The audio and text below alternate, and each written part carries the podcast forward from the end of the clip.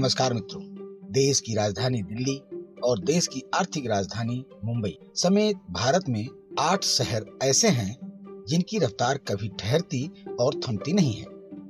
यही नहीं, भारत के 4 बड़े महानगर दिल्ली, मुंबई, कोलकाता, चेन्नई समेत बेंगलुरु, हैदराबाद, लखनऊ, देहरादून, पटना, रांची कुछ ऐसे शहर हैं जिनमें भारत की 5% से अधिक आबादी निवास करती है। देश की अर्थव्यवस्था की दशा दिशा तय करने वाले यह भारत के प्रमुख नगर आज मामूली बारिश भी सहन करने की स्थिति में नहीं है। कुछ ही मिनटों में इनके गली मोहल्ले डूब जाते हैं और जनजीवन ठप हो जाता है। हर बार जरा सी बारिश में पानी पानी हो जाने वाली मुंबई मात्र 25 मिलीमीटर प्रति घंटे की बारिश ही झेल सकती। इसके बाद पूरे शहर में नाव चलाने की नौबत आ जाए। मुंबई में 1987 किलोमीटर लंबे खुले नालों में से अधिकांश कचरों की वजह से जाम हो जाते हैं। मुंबई में बरसाती पानी की निकास प्रणाली 525 किलोमीटर ही लंबी है, जो निश्चित रूप से अपर्याप्त है। इसी तरह भारत देश की राजधानी दिल्ली 60 मिलीमीटर प्रति घंटे की बारिश को ही झेल सकती। भारतीय प्रौद्योगिकी संस्थान दिल्ली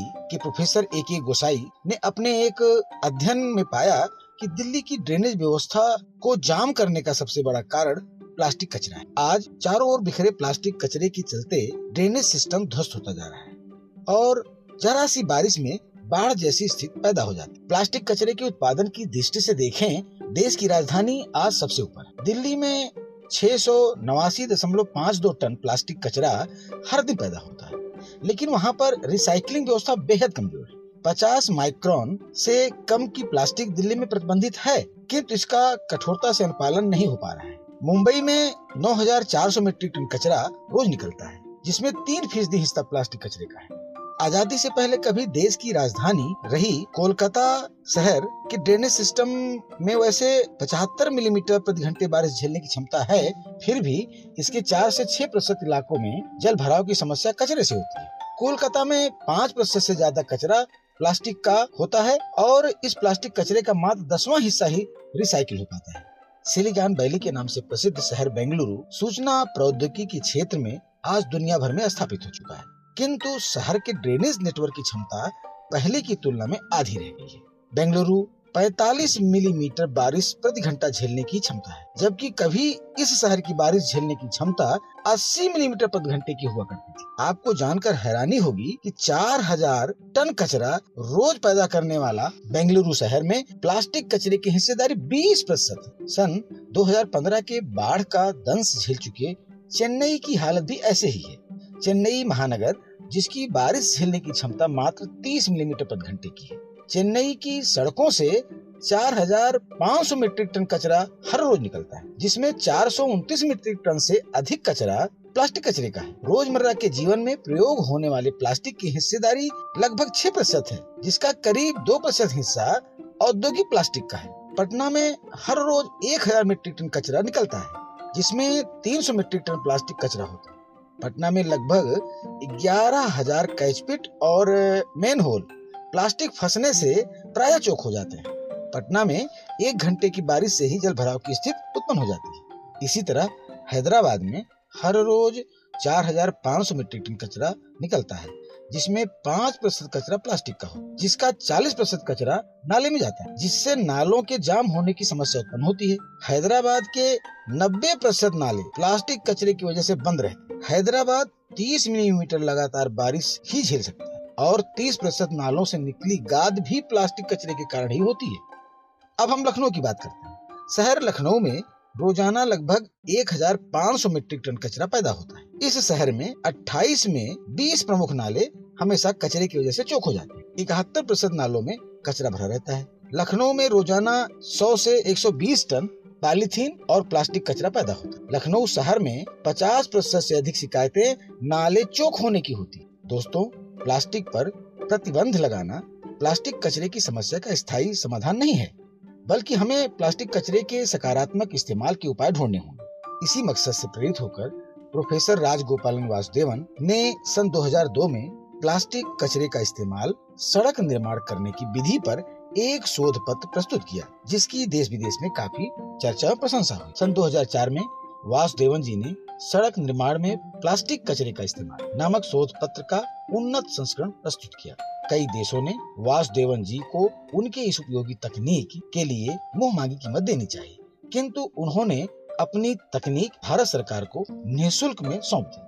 इस तकनीक में प्लास्टिक कचरे को समान आकार के बारीक कणों में तोड़कर उसे 170 डिग्री सेल्सियस तापमान पर गर्म किए गए गिट्टी एस्फाल्ट के घोल में मिलाकर पिघले हुए तारकोल में डालते। इस सामग्री से बेहद मजबूत और टिकाऊ इको फ्रेंडली सड़क तैयार होती है, जिसकी निर्माण लागत एवं रखरखाव का खर्च काफी कम है। वासुदेवन ने मदुरई के थियागराजर इंजीनियरिंग कॉलेज परिसर में अपनी तकनीक पर आधारित पहली सड़क बनाई। इसके बाद 12 राज्यों के कई छोटे बड़े शहर प्लास्टिक कचरों से सड़क निर्माण की उनकी विधि अपनाने लगे।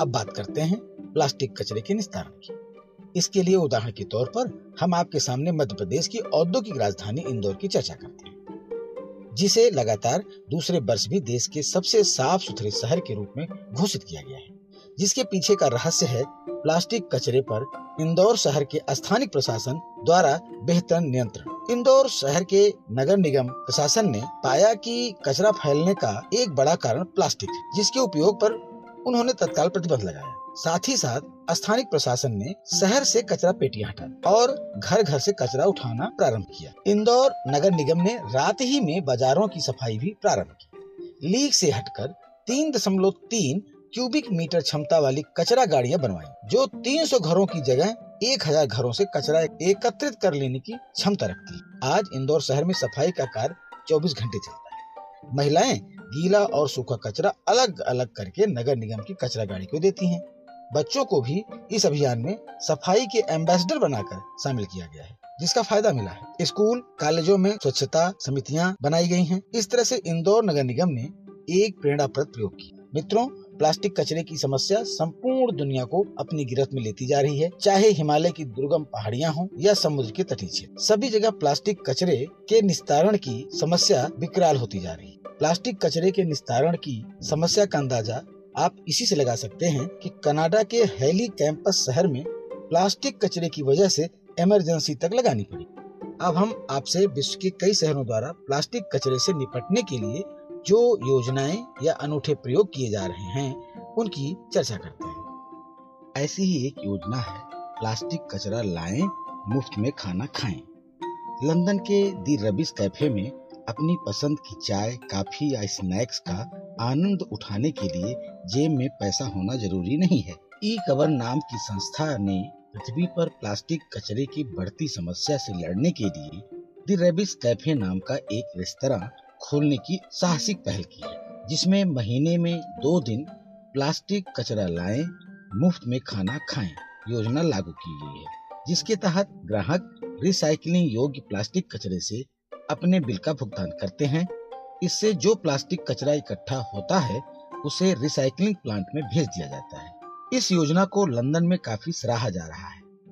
इसी तरह अफ्रीकी द्वीप प्रिंसिप में प्लास्टिक कचरे से निपटने के लिए वहां की बायोस्फीयर रिजर्व की टीम हर 3 महीने के अंतराल पर द्वीप में दाखिल होती है, इस घोषणा के साथ कि हम आ रहे हैं आपकी प्लास्टिक की बोतलें बदलने, और टीम प्लास्टिक के जगह स्टील की बोतलें देती है। यह टीम 50 प्लास्टिक बोतलों के बदले एक स्टील की बोतल मुफ्त में देती है, जिसे बार बार उपयोग में लाया जा सकता है। आपको अचंभा होगा कि प्रिंसिप द्वीप प्रशासन ने 2013 में यूनेस्को के साथ नो प्लास्टिक योजना की जो शुरुआत की थी, उसके तहत मार्च 2021 तक प्लास्टिक की 8 लाख से अधिक बोतलें इकट्ठा कर ली गई थी।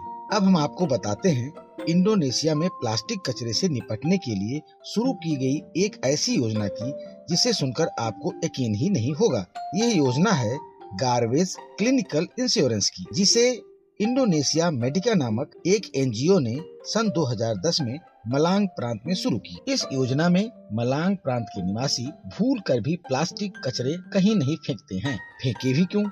क्योंकि इसके बदले उन्हें स्वास्थ्य बीमा की सौगात जो मिलती है। इसके तहत स्थानीय लोग मलांग प्रांत में बनी वेस्ट इंश्योरेंस क्लिनिक में रिसाइकलिंग करने लायक प्लास्टिक कचरा जमा कराकर स्वास्थ्य बीमा का लाभ उठाते हैं। 4.5 पाउंड यानी लगभग 2 किलोग्राम प्लास्टिक कचरा जमा करने पर उन्हें 10,000 इंडोनेशियाई रुपए के बराबर स्वास्थ्य बीमा दिया जाता है, जो 2 बार की सामान्य बीमारी का व्यय उठाने के लिए पर्याप्त है। बीमा की रकम जुटाने के लिए एनजीओ क्लिनिक में जमा प्लास्टिक कचरा को रिसाइकलिंग प्लांट को बेचता है। आज की इस वार्ता के अंत में हम आपको इससे भी अधिक आश्चर्य करने वाली एक योजना की जानकारी देते हैं जो मलेशिया में ई गोल्ड योजना के नाम से प्रसिद्ध हो रही है। दरअसल हेलो गोल्ड नाम के एक स्टार्टअप ने reverse vending machine company clean के साथ मिलकर एक अनोखी ई गोल्ड योजना शुरू की है, जिसके तहत प्लास्टिक की बोतलें और टिन के कैन जमा करने पर ग्राहकों के खाते में